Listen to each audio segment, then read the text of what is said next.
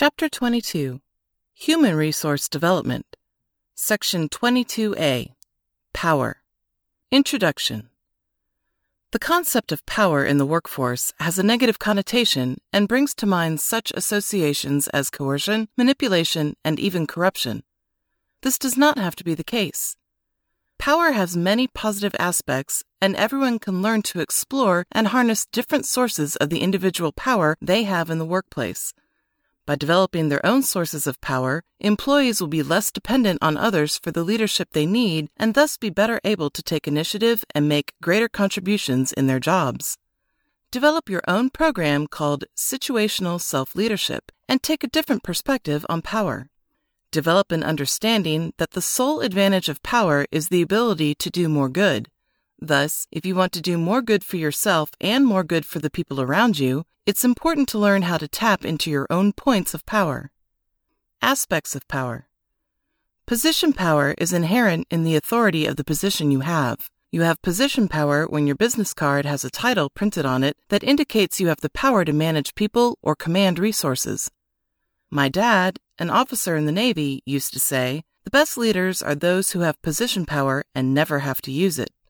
Task power is the power that stems from being good at a particular task at work and being able to help others with a process or procedure they may need to do.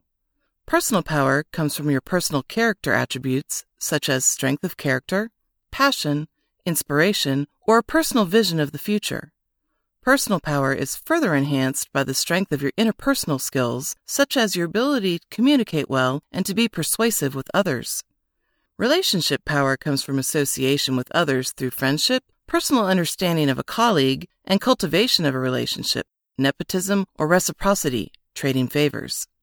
Knowledge power is about having expertise in an area. This is often through knowing a special skill or group of skills in your job, but is also evidenced by having certain degrees or certifications indicating special training. Knowledge power can often be transferred from job to job or from organization to organization and is a general type of power. Charting your points of power. An enlightening activity is to list a number of workplace situations or conditions where you feel you have the power to influence outcomes or people. Next to each item, categorize the type of power you have in that circumstance. Now draw a five pointed star with 10 hash marks from the center to the tip of each point. From the center of the star, mark off the corresponding number of responses you listed in your assessment of each type of power. The farthest hash mark you indicate on each arm of the star becomes the new tip of that arm. Connect these new points. The resulting graphic should be some semblance of a star, with certain points having more emphasis and others having less. This will show you your primary points of power at a glance. If you want to be a real star in the workplace, Try to develop a strategy to balance the points of power where you work. Some examples. You have high knowledge power due to expertise in analysis and are often asked to analyze situations and report your findings in meetings. However, you're weak in personal power and your ability to communicate is poor. Your strategy might be to take a presentation skills course or to ask someone to critique a presentation before you give it to the group. You have high task power and need to present an idea to the head of your department, but are somewhat weak in relationship power. Your strategy could be to ask a coworker who has the ear of the department head to give you feedback on how he or she thinks the department head will react to your idea. You have task power and are working on a very visible project, but you lack position power, which might make it difficult to get support. Your strategy could be to use your task power to solicit a sponsor or champion who will help promote your project and your credibility. You have personal power, but are weak in relationship power. Your strategy might be to use your social skills to network, ask others for instructions, attend meetings of professional organizations, or schedule lunches to help build relationships. Take advantage of the points of power where you're strong. Use your power in a positive way to do more good for yourself and those around you. If people throughout your organization are enabled to develop their sources of power, it could create a more even playing field for everyone. Power doesn't have to be concentrated in the hands of a few. Section 22b Unit Morale Contemporary Motivation Contemporary motivation is a simple, three phased approach to motivation. This approach states that people can be in one of three levels of commitment to the organization the membership level at the lowest end, the performance level, or the involvement level, highest level. A person's level of commitment determines how motivated he or she is to accomplish the mission. The more committed a person is to the organization, the more involved he or she is in the organization. Supervisors can help to ensure the proper rewards are provided so individuals can move to or remain in a higher commitment level. Are methods available to measure unit morale or motivation levels? Yes. For instance, the Inspector General uses a climate assessment instrument to assess a unit's morale. Mark Alexander, author of the article Organizational Norms, the 1977 Annual Handbook for Group Facilitators, 1977, defines a set of organizational norms and maintains that identifying and evaluating organizational norms will result in a morale score. He identified 10 norms categories, but we will only examine seven. Paragraph 22.5 is an excerpt from the article A Norms Survey. Organizational norms. Within any organizational situation, behavioral forces influence individual effectiveness and job satisfaction. To a certain extent, these forces are a result of organization requirements that people behave and act in certain ways, that they hold certain values and sentiments, and that they interact with others in a particular manner. Required and emergent behavior. An organization's required behavior, sentiments, and interactions are not necessarily in effect. Existent or emergent behaviors, sentiments, and interactions, in many cases, have a much greater influence on organization life than required behavior. Emergent behavior correspondingly affects productivity, individual satisfaction, and personal development. Behavioral scientists generally recognize that emergent organizational behavior is determined largely by formation of working group behavioral norms. Norms are desirable behaviors they're considered acceptable behavior as prescribed by work groups and, in the larger context, by society and its institutions. There are numerous examples throughout work and everyday life of emergent behavior and the underlying norms that cause this behavior. In the work environment, a tendency to establish start and quit times that vary from company policy or a work group's inclination to establish a quicker or slower pace than required are two often cited examples. Outside the work situations, normative or emergent behavior also occurs and can be observed in schools, institutions, or anywhere that people come together and interact for a period of time. Positive or negative norms. From the organization's view, norms can be positive or negative. Recent studies on organizational norms indicate that they can be broken into categories, and that certain types or clusters of positive or negative norms can exist in a given work situation. Positive norms are those that support the organization's goals and objectives and foster behavior directed toward achieving those goals. Norms that support hard work, loyalty, quality, and concern for customer satisfaction are examples of positive norms. Negative norms have just the opposite effect. They promote behavior that works to prevent the organization from achieving its objectives. Negative norms are those that sanction criticism of the company, theft, absenteeism, and low levels of productivity. Norm categories Organizational and personal pride. Norms in this category are associated with an individual's feelings of identification and sense of pride regarding the organization. Positive norms lead the person to see the organization as his or hers. Negative norms are reflected in a we and they attitude toward the organization and its goals. Examples of positive and negative organizational and personal pride norms are evident in the competition between military organizations. If competition helps the units become better at their missions and exhibit greater morale and motivation, then competition is positive. On the other hand, if competition hampers the mission and leads to reduced morale and motivation, competition is negative. Teamwork and communication. These norms are reflected in the visible behaviors where individuals work together, cooperate.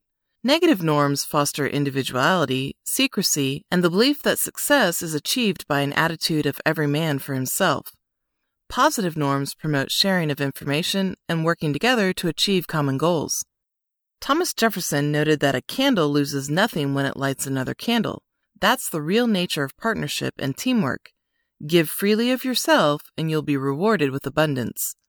Promoting a positive norm is even more critical as all military branches and government agencies work together to counter global threats and to combat terrorism at home and abroad.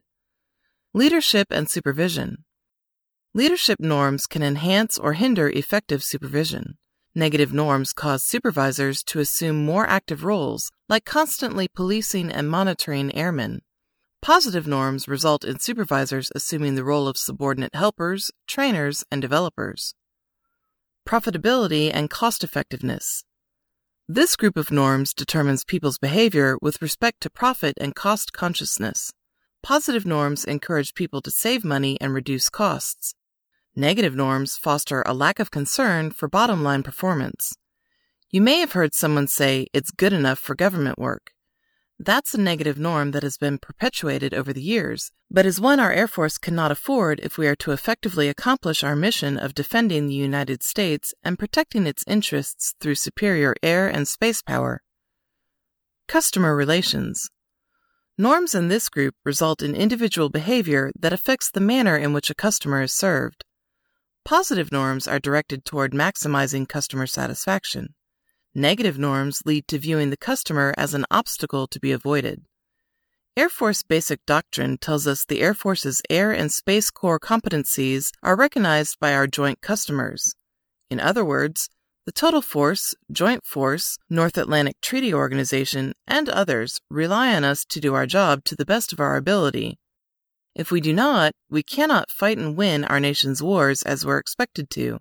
Therefore, each organization must cultivate a culture that helps our airmen, soldiers, Marines, and sailors develop a positive customer relations norm to ensure our nation can meet any challenge in the most effective manner.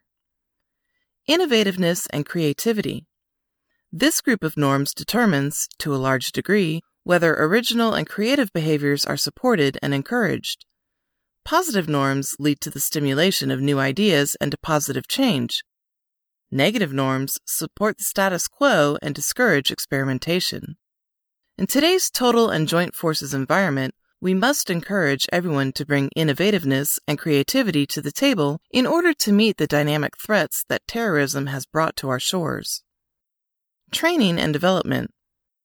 Positive norms in this group encourage training and view development as essential to the ongoing operation. Negative norms treat development as a non essential, nice to do, but not critical aspect of the operation. We saw firsthand during Hurricane Katrina that training is vitally important to the Department of Homeland Security, the Federal Emergency Management Agency, the United States Army Corps of Engineers, and other natural disaster responders. In addition, airmen are constantly training with soldiers, sailors, and Marines to ensure each branch is better equipped and prepared to fight the global war on terrorism. Why we measure norms. Understanding that norms exist, that they can be either positive, supportive of organizational goals, or negative, incongruent with organizational goals, and that they can be categorized drives the need to measure those norms and develop a normative profile. In effect, a normative profile is a statement of organizational strengths and weaknesses on a behavioral level. Understanding their impact on an organization's ability to achieve its goals, you should direct improvement programs toward changing work group norms rather than individual behavior, as is so often the case with organizations' development programs. Once norms change, behavioral change should follow. If a military member's behavior does not support positive organizational norms, the supervisor needs to determine the underlying reasons. The individual's behavior could be a result of unmet needs, a result of discipline problems, or both. In order to be effective operational managers and expeditionary leaders, supervisors must learn to instill positive norms to properly motivate and discipline airmen. Section 22C Transactional Analysis TA Introduction I'm okay dash you're okay is a euphemism for transactional analysis also called TA. To some, TA is a nonverbal reaction to communication between husband and wife or parents and children. However, TA is much more than that and can be applied to a business, industrial, or military organization. TA is a theory of personality as well as a systemic psychotherapy for personal growth and personal change. As TA evolves, this reaction to communication is finding a wide application in organizations and education. TA principles and techniques is used by managers to more fully understand themselves and their relationships with others, which can lead to them becoming happier, healthier, and more productive. TA can be defined by several principles, such as ego states, transactions, life positions, strokes, and time structuring. These principles can be utilized to form techniques to improve individual productivity that, in turn, can lead to increased organizational effectiveness. Ego states. One area of TA is the study of individual ego states. We all know without being told that we are different. The underlying theory of TA is the highlighting of those differences. According to Dr. Eric Berne in his book Games People Play, TA analysis states that a human personality is composed of ego states commonly referred to as parent, adult, and child, PAC. Each ego state is relatively separate from the others, and each has its own set of feelings, beliefs, and behavior patterns. Generally, people act in one ego state at a time. In some cases, people may act in two ego states at the same time. The states are produced by the playback of recorded data of past events involving real people, real times, real places, and real feelings. Berne 23 28. Another expert on this subject, Dr. Thomas Harris, does an excellent job of writing about these ego states in his book, I'm Okay You're Okay. He says the parent ego state is a way of thinking, acting, feeling, and believing much the same as our parents and is based upon the brain's recordings of our perceptions of our parents' responses. As such, the parent ego state responds immediately and automatically to childlike behavior. The parent can be a critical parent or an overly nurturing parent. Harris, 40 46. Dr. Arnold Cambly, in his booklet, The ABCs of PAC An Introduction to Transactional Analysis, refers to the parent as the taught concepts of life. We were taught this behavior from watching authority figures in our early childhood. Harris, 1. Dr. Harris says the child ego contains our basic desires and needs, and the recordings of the feelings and reactions of our childhood. Oddly enough, this state develops about the same time as the parent state. The spontaneous dimensions of the child provide for the joy, motivation, and natural creativity of one's own personality. Adopted elements of the child are expressed in feelings and patterns of response to parental stimuli, responses such as rebellion, procrastination, or compliance. Harris, 47 50. Dr. Cambly refers to this ego state as the felt concept of life. These are the feelings we have recorded from childhood. Cambly, 1 2. These feelings bring forth our emotions and desires for emotion in others. According to Dr. Harris, the third state, the adult ego state, is a way of acting, feeling, and believing that is rather objective. The adult part of our personality develops later than either that of the parent or the child and continues to develop throughout the lifetime of a healthy person and is the analytical part of our personality that processes current and objective information about our environment. The adult also edits our archaic recordings in the parent and child parts of personality. Harris, 50 59. Dr. Cambly says the adult deals with the realities of the world, plus input from the parent and child. The adult deals with the here and now, in contrast to the other two ego states, which come from the past. Cambly, 3. The adult is the learned concept of life. In this case, learned in the adult is different than the taught of the parent. Cambly, 3. Learned refers to a continuous process. The adult is always learning. The taught parent ego state was taught once in the past. The three ego states appear in our behavior at different times. According to Dr. Harris, a healthy individual maintains a balance among the three. However, some people may be dominated by one of the ego states. This is contamination. Harris, 123 140. According to Dr. Cambly, Contamination takes place when the parent or child contaminates the adult. The adult makes the decisions, but these decisions are then distorted due to the past tapes of the parent or child. Dr. Harris and Dr. Cambly agree that such people have been known to create problems for managers who have to work with them. People with child dominated personalities generally do not engage in much rational problem solving. They can be hard to reason with in emotionally charged situations because these people have learned through earlier experiences that they can succeed by being loud, boisterous, or emotional. Parent dominated people also do not engage in much rational problem solving because they already know what is right and what is wrong. They are overly critical or overly nurturing. Another problem is exclusion. This happens when one ego state excludes the others. In this situation, the excluding ego state pushes out the excluded ego states. Dr. Cambly points out that a healthy person has the ego states separate and discrete. When things go wrong, contamination or exclusion results. Cambly, 45. Life position. Along with ego states, the term life position is associated with TA. Simply stated, life position is how a person feels about oneself and about other people. In the process of growing up, people make some rather basic assumptions about themselves and about others in their environment. The combination of assumptions about oneself and about others is referred to as a life position. Important to state is that the life position has two parts the feelings of self and feelings towards others.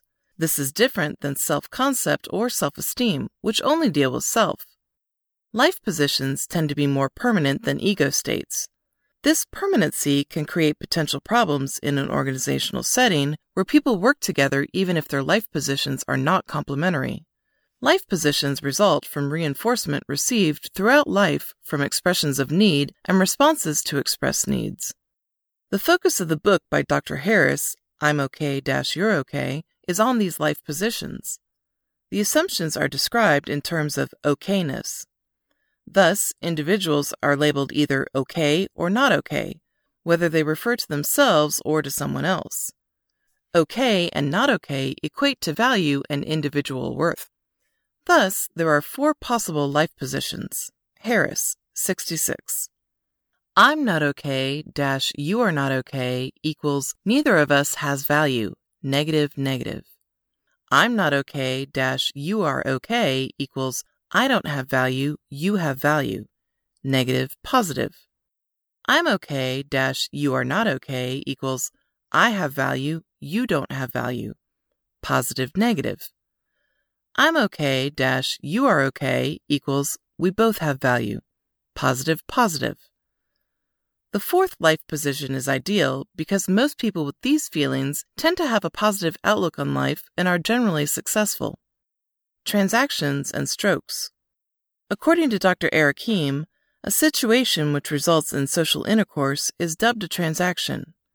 Berne 29. If two or more people encounter each other in a social interaction, sooner or later, one of them will speak or give some indication of acknowledging the presence of the others. Dr. Berne calls this transactional stimulus. Another person says or does something related to this stimulus, and that action is called the transactional response.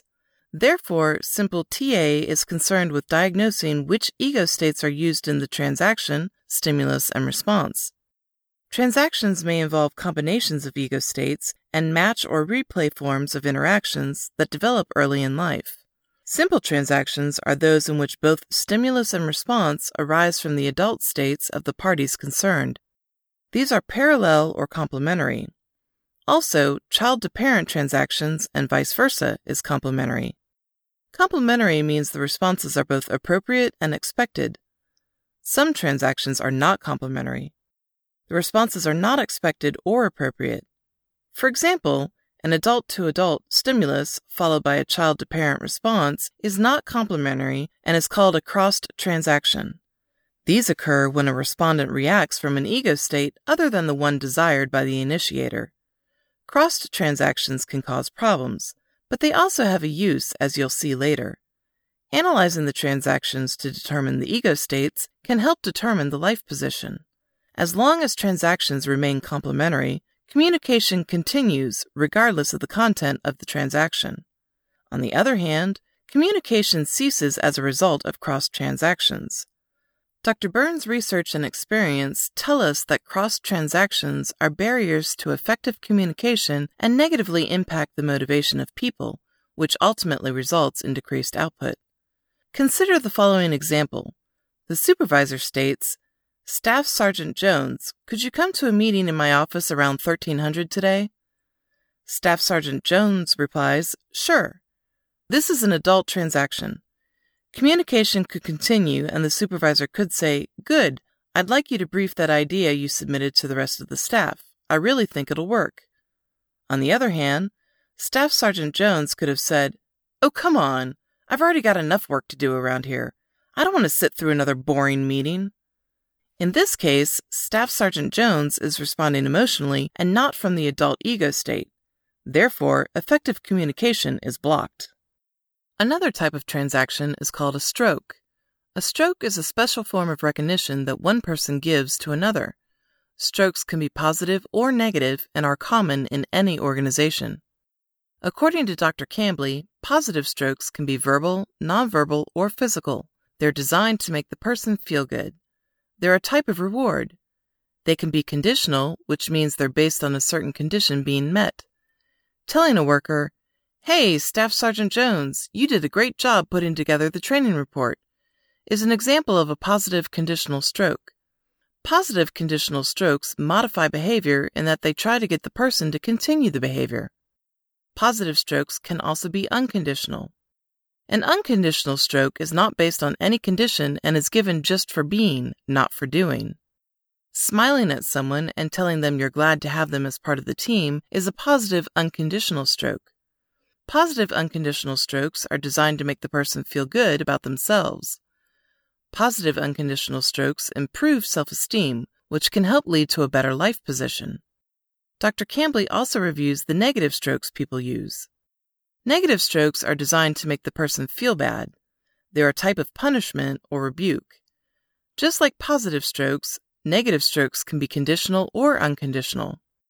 A negative conditional stroke is used to modify behavior in that it is used to get the person to stop the behavior. Issuing a reprimand or Article 15 is an example. The act, condition, resulted in the negative conditional stroke. A negative unconditional stroke is aimed at the person, just like the positive unconditional stroke, and is an attack against the person and not any specific behavior. Slamming a person, putting them down, or calling them names are all examples of negative unconditional strokes. In professional relationships, there is never a need to use negative unconditional strokes. Dr. Harris identifies different stroking with the different life positions. He has found that people of unhealthy life positions tend to overuse certain types of strokes. Harris, 67 77. For example, an I'm okay dash you're not okay person may overuse negative strokes. The reason is obvious. This person thinks they're so much better than everyone else, and they may operate from the critical parent ego state. On the other hand, an I'm not okay dash you're okay person may overuse positive strokes. This person sees others as so much better than they are. A problem with overusing positive strokes is that the strokes become plastic or meaningless. If the supervisor is always using them, his or her praise becomes meaningless. Time structuring. Another aspect of TA deals with time structuring. According to Dr. Cambly, if a person lives to be 75 years old, assuming he or she sleeps 8 hours out of every 24, he or she has approximately 50 waking years to spend in some type of time structuring. Cambly, 9.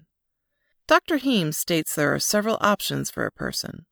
These are withdrawal, rituals, activities, pastimes, games, and intimacy. Berne 18 19. A summary of each of these, as taken from Dr. Cambly's booklet, is below. Withdrawal. This involves no risk and has minimal social rewards because there's minimal contact. A person does not have to be alone to be in withdrawal. They can be lost in the crowd. Withdrawal is not always bad. We all need to get away and relax or be alone at times. However, if this is the primary way a person structures their time, it becomes a problem. This can be dangerous if a person uses it all the time. Some people can be withdrawn prior to suicide. Rituals. Rituals are highly structured and predictable ways to structure time. This can be as simple as walking down the hall and saying, Hi, Jim, how are you today? Jim then replies, Hi, I'm fine. This is done out of habit and is predictable. You may not really care how Jim is, and Jim may not actually be fine. Rituals are okay at times, but if this is all a person does, this is not productive in the work center. Rituals are just small talk about things of little value. So a person who spends most of their time in rituals does not contribute as much to the work center. Rituals are slightly riskier than withdrawal because there's some interaction. However, the risk is minimal because of the structured and predictable nature of rituals. Activities. These are goal oriented. Activities are things people do to meet mission requirements or goals. They are production orientated. This is where the majority of time should be spent in the work center. People with a healthy life position can spend a lot of time in activities, and they expect others to be goal oriented, activity centered also. Pastimes. Pastimes are ways to structure time, such as hobbies, for relaxation. Things we do without a specific goal in mind are all pastimes. Pastimes and activities can be confused. You need to look at the intent of the time structuring. For example, someone playing golf for fun is structuring their time doing a pastime. However, if they're a professional golfer and make money at it, they're engaged in activities.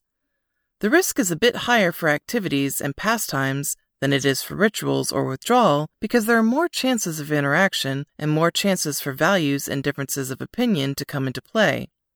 There are more meaningful transactions during activities and pastimes. Games. Games are a way to structure time in devious or crooked ways to get strokes, which are normally negative. Games are not productive and they result in anger, frustration, jealousy, etc. The risks in games are high because of the anger and hurt feelings that result. Those with unhealthy life positions normally play games. Games, like poor communication, often tend to create organizational problems. A basic understanding of the term games is essential to the application of TA in management. In his book, Games People Play, Dr. Berne refers to a game as a recurring set of transactions, often repetitious, superficially plausible, with a concealed motivation. Berne, 48. These types of transactions can be of a type called ulterior, meaning there's a hidden or ulterior meaning to the transaction. Basically, games are transactions that are designed to cause an emotional response such as anger or hurt. A game might be as simple as an I'm not okay dash you're okay person speaking from the child ego state trying to get others to be the nurturing parent. Some games get more complex and can even result in death. Given this definition, games become barriers preventing people and organizations from achieving their objectives games tend to inhibit full productivity. Using cross transactions, responding always from your adult when the game player is using the child or parent, will reduce game playing. For example, assume someone says, That's the dumbest idea I've ever heard of. What moron came up with that? This person is being a critical parent and not presenting any facts to support the point of view. Using your adult, you could reply, what parts of the idea do you find flawed? Or, can you provide specific data to support your opinion? These replies use the adult to seek facts and to focus the person on the here and now. Intimacy. This is the most risky, but also the most rewarding type of time structuring and is defined as a close relationship with others free of games and exploitation. Intimacy is being open, honest, and sincere and requires a person at the I'm okay dash you're okay life position. Intimacy is not just sexual relationships. A person can have sexual relationships and be in a state of withdrawal or ritual. Intimacy is a close personal relationship, and that's why the risk and reward are high. The work environment. We can now relate the concepts of TA to the environmental process.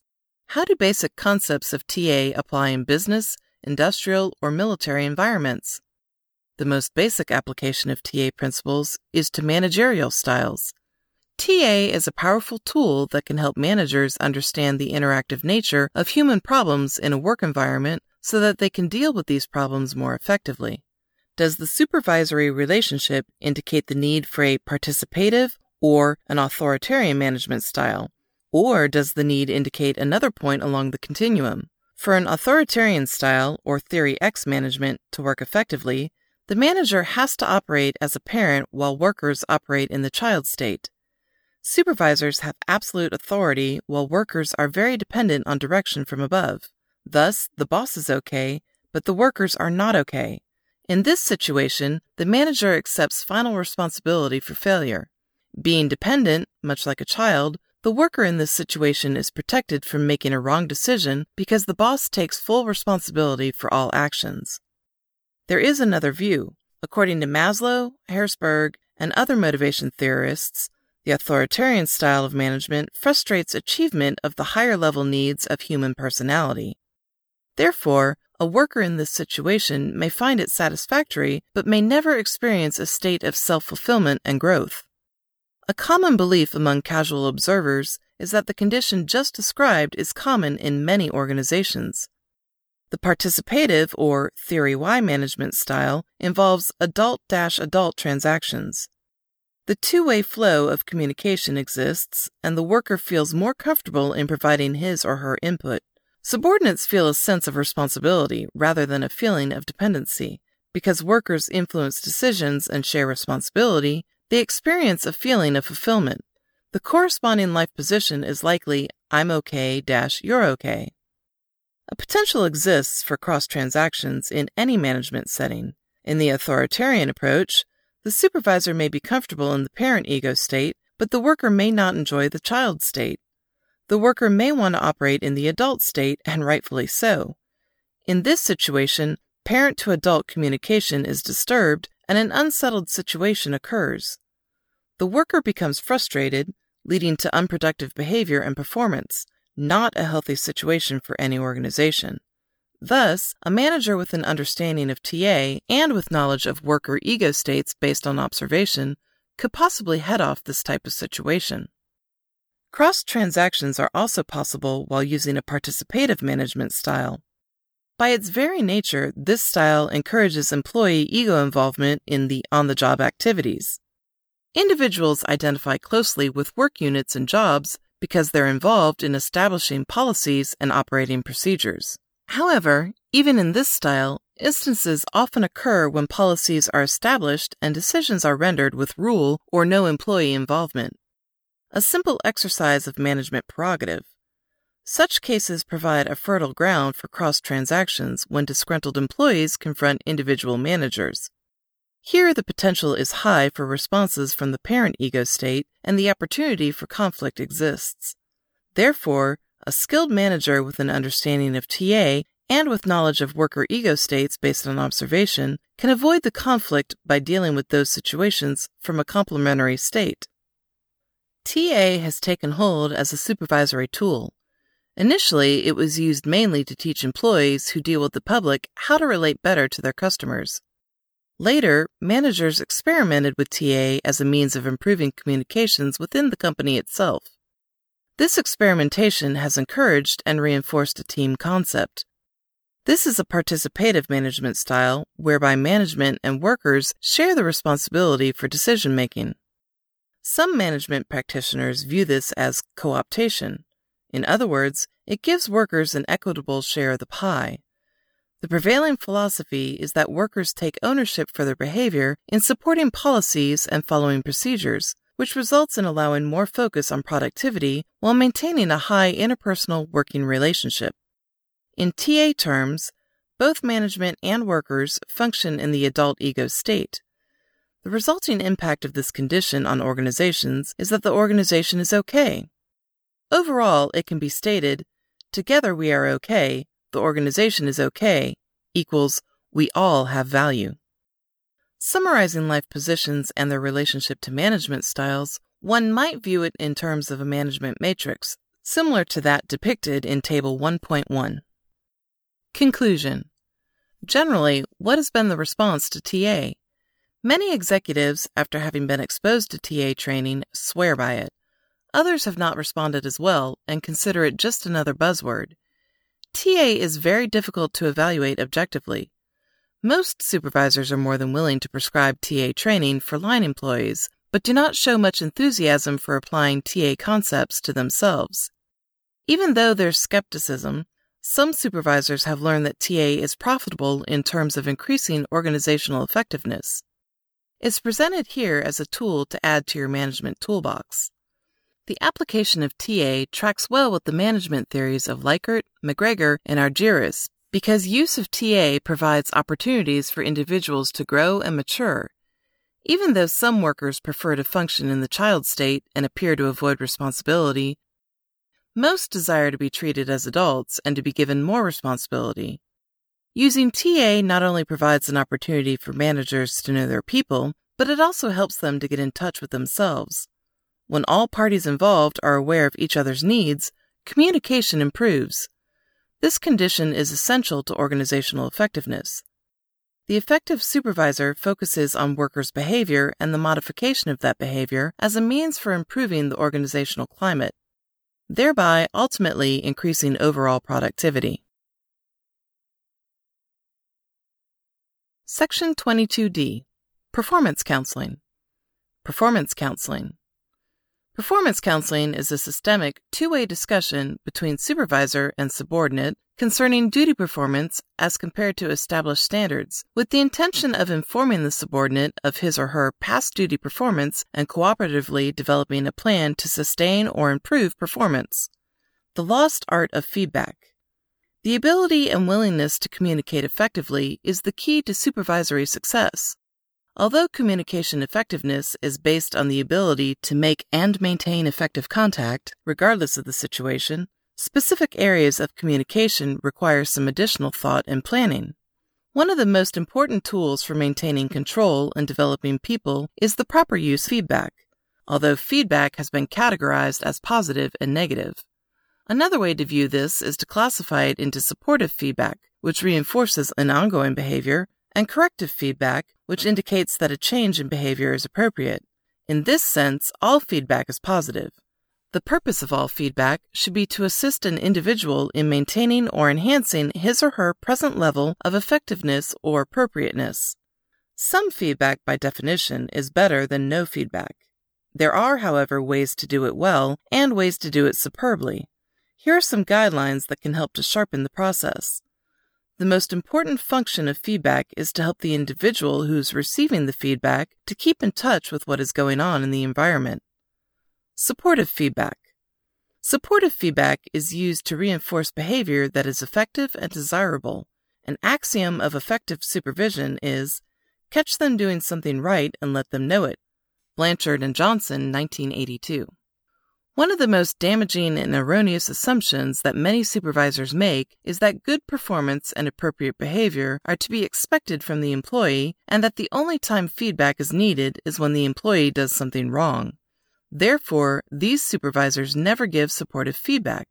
If a supervisor was determined to give only one kind of feedback, he or she would be ahead to choose supportive feedback and let corrective feedback go. In other words, if a supervisor stresses errors only, the end result would be, at most, an attempt by employees to do standard error free work. This accomplishment would not be bad, but there is a better way.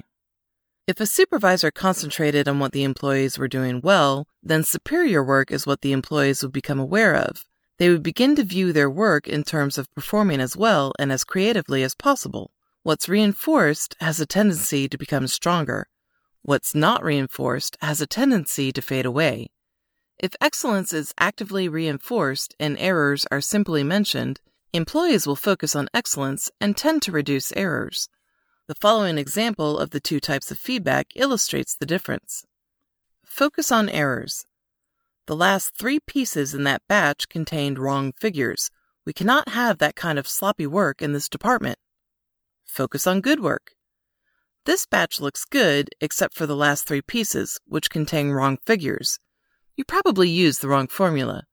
Take them back and check them out, just the way you did the first group. Fortunately, however, no one has to make a choice between using only supportive or only corrective feedback. Both are essential and valuable, and it's important to understand how each works so that the maximum gain can be received from the process. Corrective feedback. Corrective feedback is used to alter a behavior that is ineffective or inappropriate and is as essential to the growth process as supportive feedback. A corrective feedback session, although never hurtful if done properly, is not a particularly pleasant experience. Under the best of circumstances, the subordinate will probably feel a little defensive or embarrassed. In giving corrective feedback, the manager should have an option ready to present. When the employee is made aware of the inappropriate behavior, having an immediate alternative can be effective and powerful in shaping behavior. By presenting the alternative immediately after the corrective feedback, the manager is helping the subordinate to come out of a personally uncomfortable situation in the shortest possible time. This protects the dignity of the subordinate. The manager would also be establishing himself or herself as a supporter of good work and good workers, which would go a long way in developing strong, productive, supportive working relationships. Also, very important, the manager would be presenting an alternative that the employee might never have considered or that was considered and rejected. This provides for immediate learning. More important, however, is the fact that the manager would make the employee aware that an alternative was available at the time the employee chose to act otherwise. This awareness can facilitate the employee in taking responsibility for his or her own choices. That is, the employee would realize, that's right, I could have done it that way. The following example shows how an alternative can be effectively added to the feedback. When you snapped at Anne in front of the group, she appeared to be very embarrassed and angry. When you must remind an employee to be on time, it's less embarrassing for everyone to discuss it with the employee privately after the meeting. Guidelines for effective feedback. The following guidelines are helpful for managers who are trying to improve their feedback skills and may also be used as a review prior to giving feedback. Deal in specifics. Being specific is the most important rule in giving feedback, whether supportive or corrective. Unless the feedback is specific, very little learning or reinforcement is possible. The following examples illustrate the difference in general and specific statements. General. I'm glad to see that your work is improving. Specific. I'm pleased that you met every deadline in the last three weeks. General. You're a very supportive person. Specific. I appreciate you taking the time to explain the contract to our new employee. General. You're falling down on the job again. Specific. Last month, most of the cost reports were completely accurate, but last week, your profit cost figures were wrong.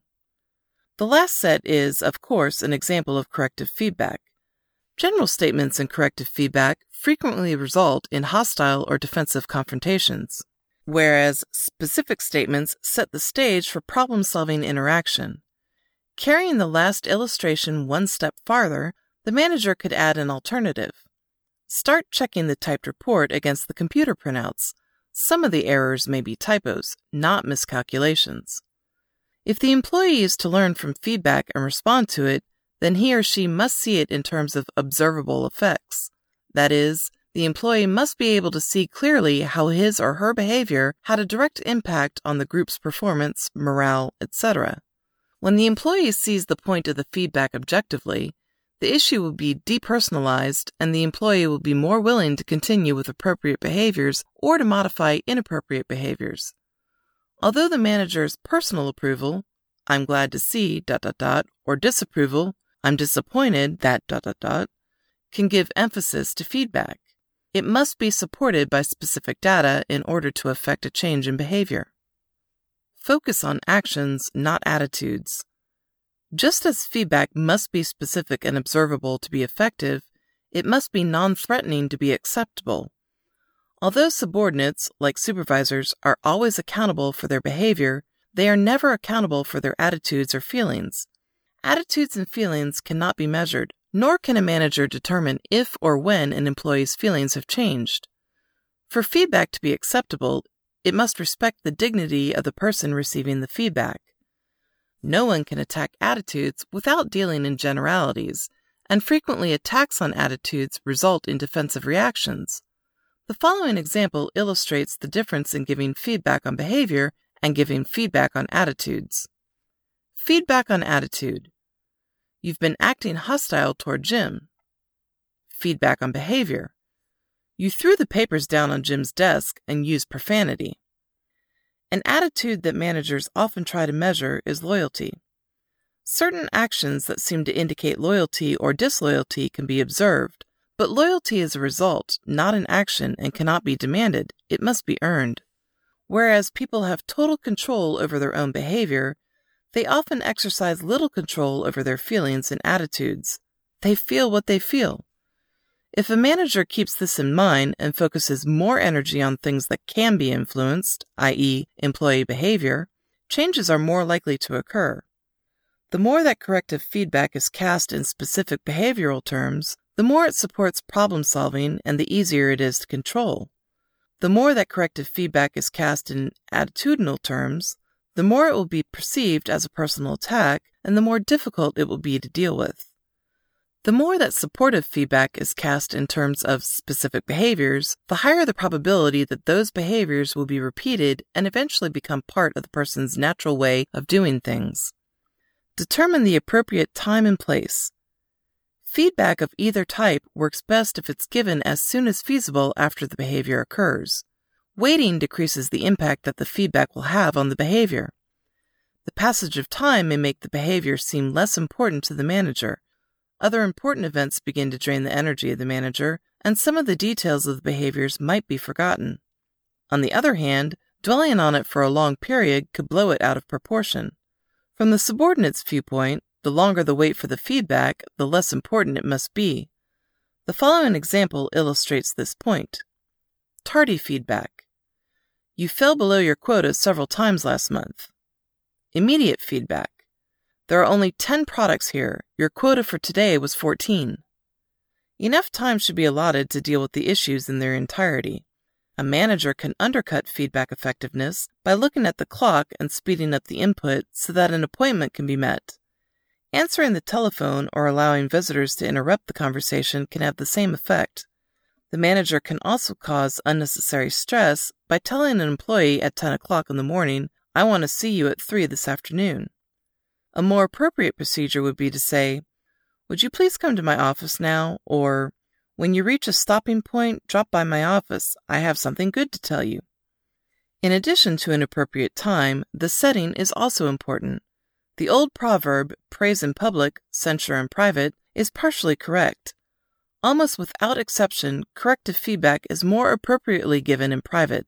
In the case of supportive feedback, however, discretion is needed. In many instances, praise in public is appropriate and will be appreciated by the subordinate. In other instances, privacy is needed to keep the positive effect from being short circuited. For example, some people make a virtue out of humility. Any feedback that reinforces their sense of worth is embarrassing.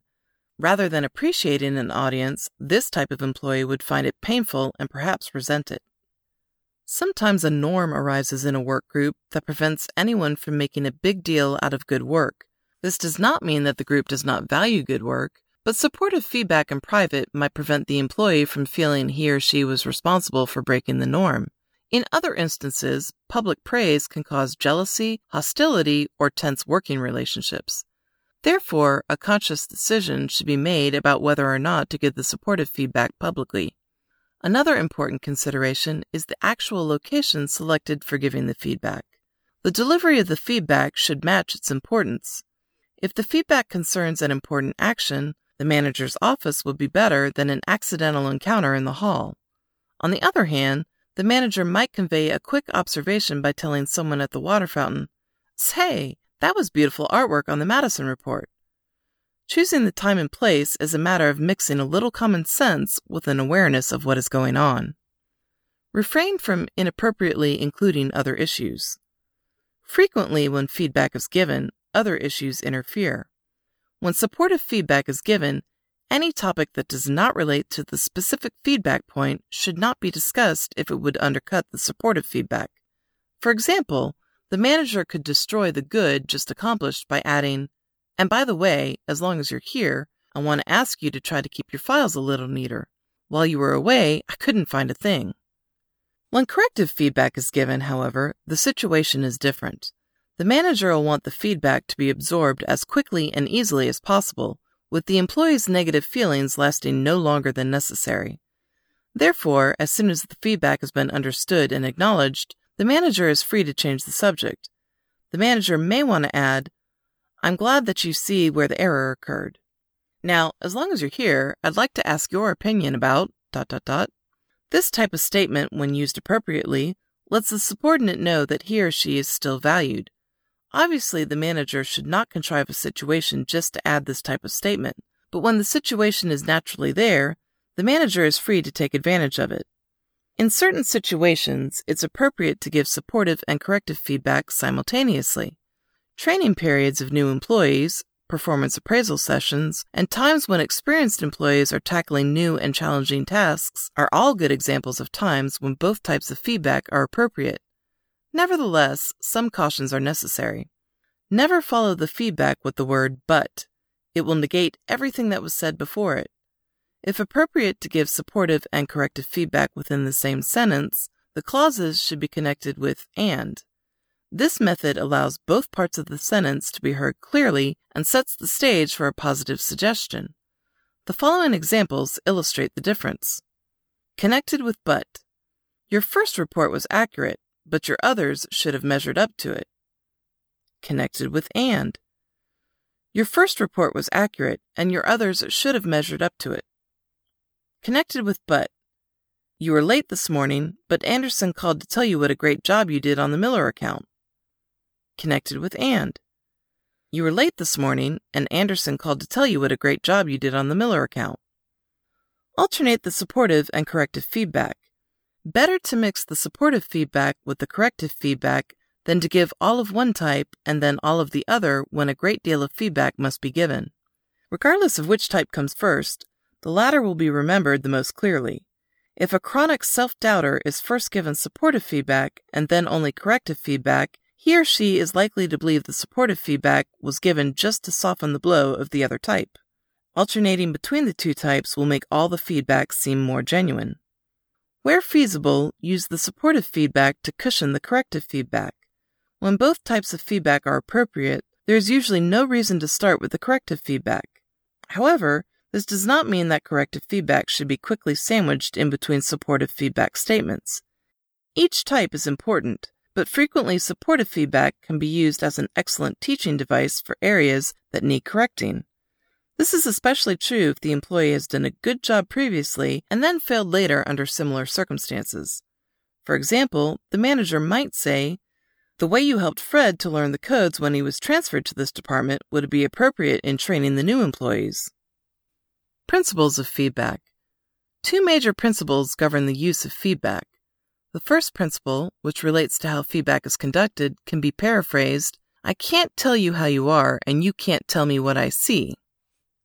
In other words, the person giving the feedback is responsible to relate the situation as he or she observes it, and the person receiving the feedback is responsible for relating what he or she meant, felt, or thought. The second principle is that feedback supports growth. Let's define what is meant by I can't tell you how you are and you can't tell me what I see. Receiving feedback. You can't tell me how I am. From the recipient's viewpoint, the first principle is you can't tell me how I am and I can't tell you what you see. Although most people realize that giving feedback correctly requires skill and awareness, they're less aware of the importance of knowing how to receive feedback. When receiving feedback, many people tend to argue about, disown, or attempt to justify the information. Statements like, I didn't say that, that's not what I meant, and you don't understand what I was trying to do, are attempts to convince the person giving the feedback that he or she didn't see or observe what he or she claims. However, the recipient needs to understand that the observer, whether manager, peer, or subordinate, is relating what he or she experienced as a result of the recipient's behavior. There is nothing wrong with the giver and receiver having different viewpoints. The purpose of feedback is to give a new view or to increase awareness. If an argument ensues and the observer backs down, the recipient is the loser. Giving feedback. You can't tell me what I see. The object of giving feedback is not to judge the other person, but to report what was seen and heard and what the effects of the behavior were. Personal approval or disapproval, even if important, is secondary. Feedback should be given directly to the person for whom it's intended. When others are present, the manager sometimes addresses them almost to the exclusive of the intended recipient, who sits quietly and gathers information by eavesdropping. Good contact with the recipient is an essential element in giving feedback. Never apologize for giving corrective feedback. Corrective or otherwise, feedback is a gift. Apologies will discount the importance and lessen the impact. Nevertheless, corrective feedback must be given in a way that does not jeopardize the recipient's dignity and sense of self worth. To offer an interpretation of the behavior or a hunch about what the behavior might indicate is sometimes more helpful. Crucially important is to offer the interpretation as a suggestion and never as a judgment or clinical evaluation of the person. Only the recipient is capable of putting it into meaningful context. For example, the manager might say, when Pete showed you the error you made, you told him it was none of his concern. I wonder if you were mad at Pete for some other reason. This statement shows the recipient the behavior and allows him or her to consider a possible cause for that behavior. The appropriate response, as a rule of thumb, is to say thank you when either type of feedback is received. Also appropriate, of course, is to ask for clarity or more detail on an issue. The purpose of feedback is to help the recipient. Feedback can be thought of as food which is very nourishing. When people are hungry, food is what they need. But when they're full, food is the last thing they want or need. The same applies to ingesting feedback. When people have had enough, they should call a halt. Attempting to absorb all feedback that might be available or that various people would like to give is like forcing food into a full stomach just because someone says, please have some more. The recipient is responsible for demanding specificity in feedback. No feedback should be accepted as legitimate if it cannot be clearly demonstrated by an observable behavior. For example, if someone says, You're very arrogant, an appropriate response would be, What specifically have I said or done to cause you to think that? If that response is countered with, I don't know, I just experience you that way, then the accusation should be immediately forgotten. People cannot afford to change just to meet everyone's personal likes or expectations. In fact, what is impossible is to change to meet everyone's expectations, and the situation becomes compounded as more and more people give their feedback. A single act can generate disparate feedback from different people who observe the behavior. For example, a loud exclamation can be viewed as appropriately angry by one person, overly harsh by another, and merely uncouth by a third. Each person will see it from his or her unique perspective. Therefore, feedback requires action from both the giver and the receiver. Only the giver can tell what he or she observed or experienced, and only the recipient can use the information in deciding whether or not to change the behavior.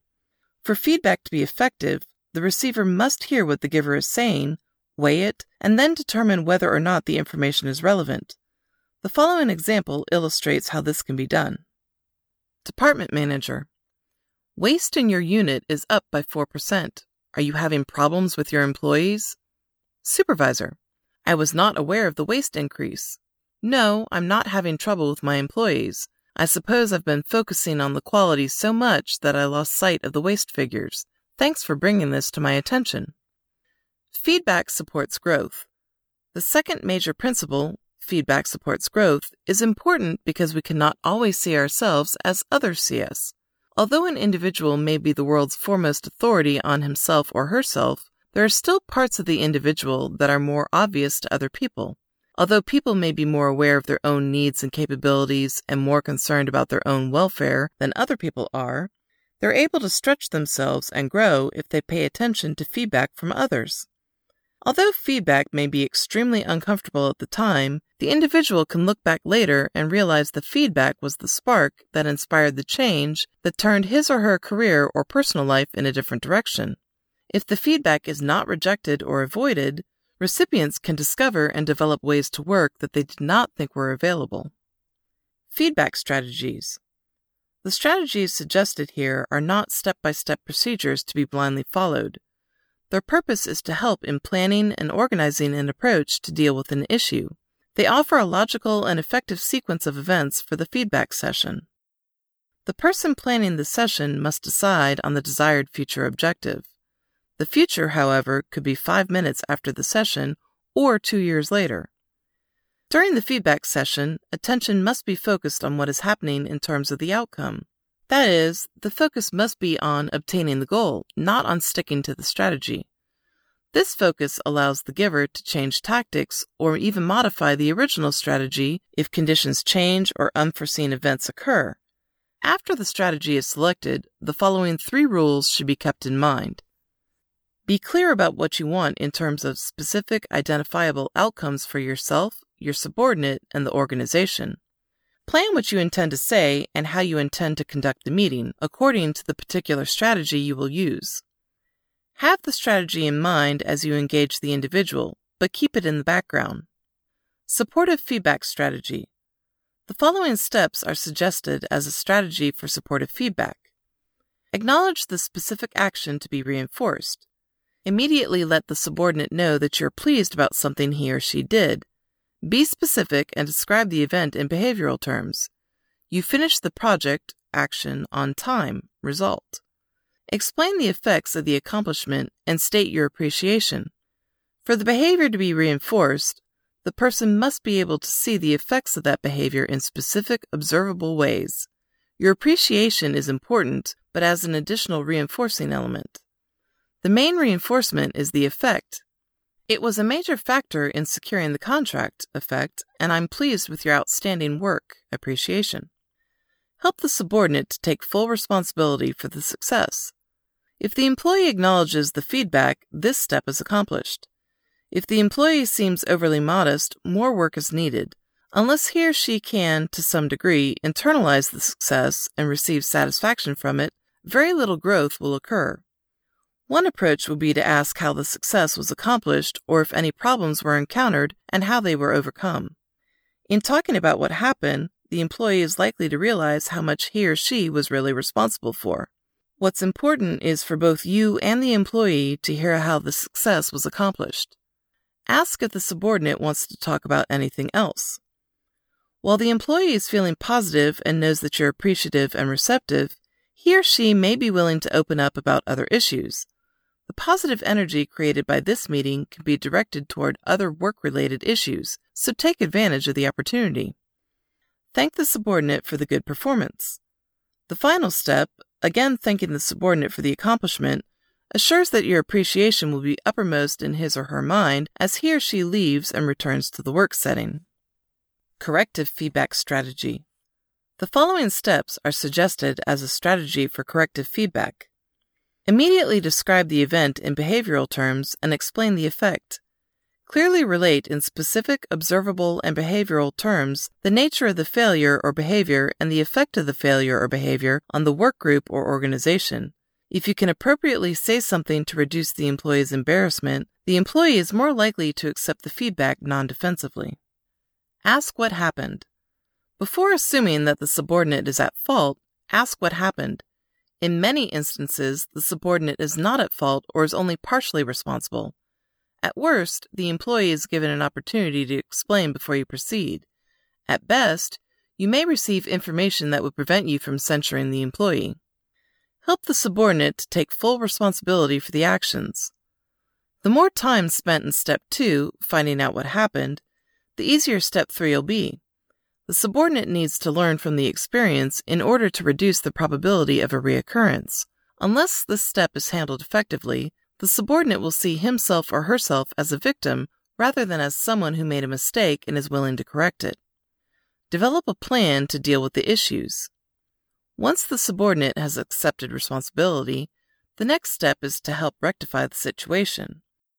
Now that the employee is willing to be accountable for errors, you can collaboratively devise a plan that will help eliminate them. That is, both of you must agree to take action. If you each want the same thing, such as better performance from the subordinate, then both of you are obligated to do something about it. This is also an excellent opportunity to build on the subordinate's strengths, i.e., I'd like for you to show the same fine attention to safety regulations that you show to job specifications. State your confidence in the subordinate's ability. Once the issue is resolved, end the session by stating your confidence in the ability of the employee to handle the situation. The object is to allow the subordinate to re enter the work setting feeling as optimistic about his or herself as the situation permits. The subordinate must also understand that you will follow up and give additional feedback when the situation warrants. Conclusion Remember, the concept of power in the workforce usually has a negative connotation. It brings to mind such associations as coercion, manipulation, and even corruption. This does not have to be the case. Power has many positive aspects, and everyone can learn to explore and harness different sources of the individual power they have in the workplace. Develop your own sources of power, and employees will be less dependent on others for the leadership they need. Thus, if you want to do more good for yourself and more good for the people around you, it's important to learn how to tap into your own points of power.